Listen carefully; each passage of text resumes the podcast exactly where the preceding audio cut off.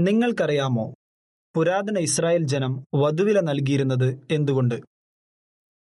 Bible കാലങ്ങളിൽ കല്യാണം നിശ്ചയിച്ചു കഴിഞ്ഞാൽ വരനോ അദ്ദേഹത്തിന്റെ മാതാപിതാക്കളോ വധുവിന്റെ കുടുംബത്തിന് ഒരു വധുവില നൽകുന്ന രീതിയുണ്ടായിരുന്നു.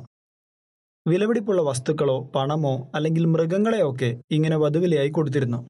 ചിലപ്പോൾ വധുവിന്റെ വീട്ടുകാർക്ക് വേണ്ടി ജോലി ചെയ്തുകൊണ്ടാണ് ഈ വില നൽകിയിരുന്നത്.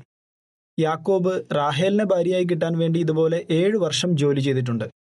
എന്തിനു വേണ്ടിയാണ് ഇങ്ങനെ വധുവില നൽകിയിരുന്നത്?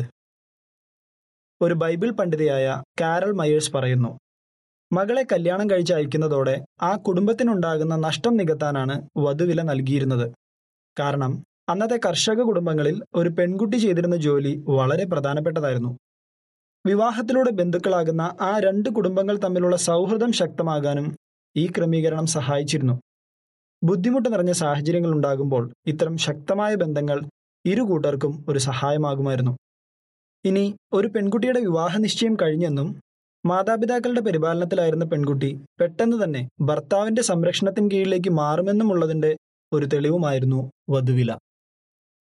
വധുവില നൽകി എന്ന് കരുതി ഭാര്യയെ വാങ്ങാനോ വിൽക്കാനോ കഴിയുന്ന ഒരു വസ്തുവായി കണക്കാക്കാമെന്ന് അത് അർത്ഥമാക്കിയിരുന്നില്ല.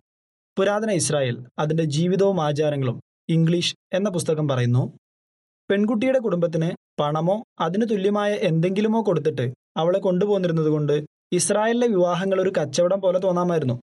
എന്നാൽ വധുവില നൽകിയിരുന്നത് സ്ത്രീയുടെ വിലയായിട്ടല്ല കുടുംബത്തിനുള്ള നഷ്ടപരിഹാരമായിട്ടായിരുന്നെന്ന് വേണം കരുതാൻ. വധുവില നൽകുന്ന രീതി ഇന്നും പല രാജ്യങ്ങളിലുമുണ്ട്. ക്രിസ്തീയ മാതാപിതാക്കൾ വധുവില ആവശ്യപ്പെടുമ്പോൾ അവർ ന്യായബോധം കാണിക്കണം. അതിലൂടെ തങ്ങൾ പണക്കൊതിയന്മാരോ അത്യാഗ്രഹികളോ അല്ലെന്ന് തെളിയിക്കുകയാണ്. രണ്ട് തിമോത്തിയോസ് മൂന്നിന്റെ രണ്ട്. ഇനി ക്രിസ്തീയ മാതാപിതാക്കൾ ന്യായബോധമില്ലാതെ വൻ തുക വധുവിലയായി ആവശ്യപ്പെട്ടാൽ അത് കൊടുത്തു തീർക്കാൻ വേണ്ടി ഭാവി വരന് ചിലപ്പോൾ വിവാഹം നീട്ടിവെക്കേണ്ടി വന്നേക്കാം. അതല്ലെങ്കിൽ അത്ര വലിയൊരു തുക നൽകാൻ വേണ്ടി അദ്ദേഹം മുൻനിര സേവനം പോലും ഉപേക്ഷിച്ച് മുഴുവൻ സമയം ജോലി ചെയ്യാൻ നിർബന്ധിതനായേക്കാം. ചില രാജ്യങ്ങളിൽ വധുവില കൊടുക്കുന്നത് സംബന്ധിച്ച് ഗവൺമെന്റ് നിയമങ്ങൾ വെച്ചിട്ടുണ്ട്. അത്തരം ദേശങ്ങളിൽ ക്രിസ്തീയ മാതാപിതാക്കൾ ആ നിയമങ്ങൾ അനുസരിക്കേണ്ടതുണ്ട്. കാരണം ഉന്നത അധികാരികൾക്ക് കീഴ്പ്പെട്ടിരിക്കാനും ദൈവനിയമത്തിന് എതിരല്ലാത്ത നിയമങ്ങൾ അനുസരിക്കാനും ദൈവവചനം ക്രിസ്ത്യാനികളോട് ആവശ്യപ്പെടുന്നു. റോമർ പതിമൂന്നിന്റെ ഒന്ന്. ലേഖനം ഇവിടെ തീരുന്നു.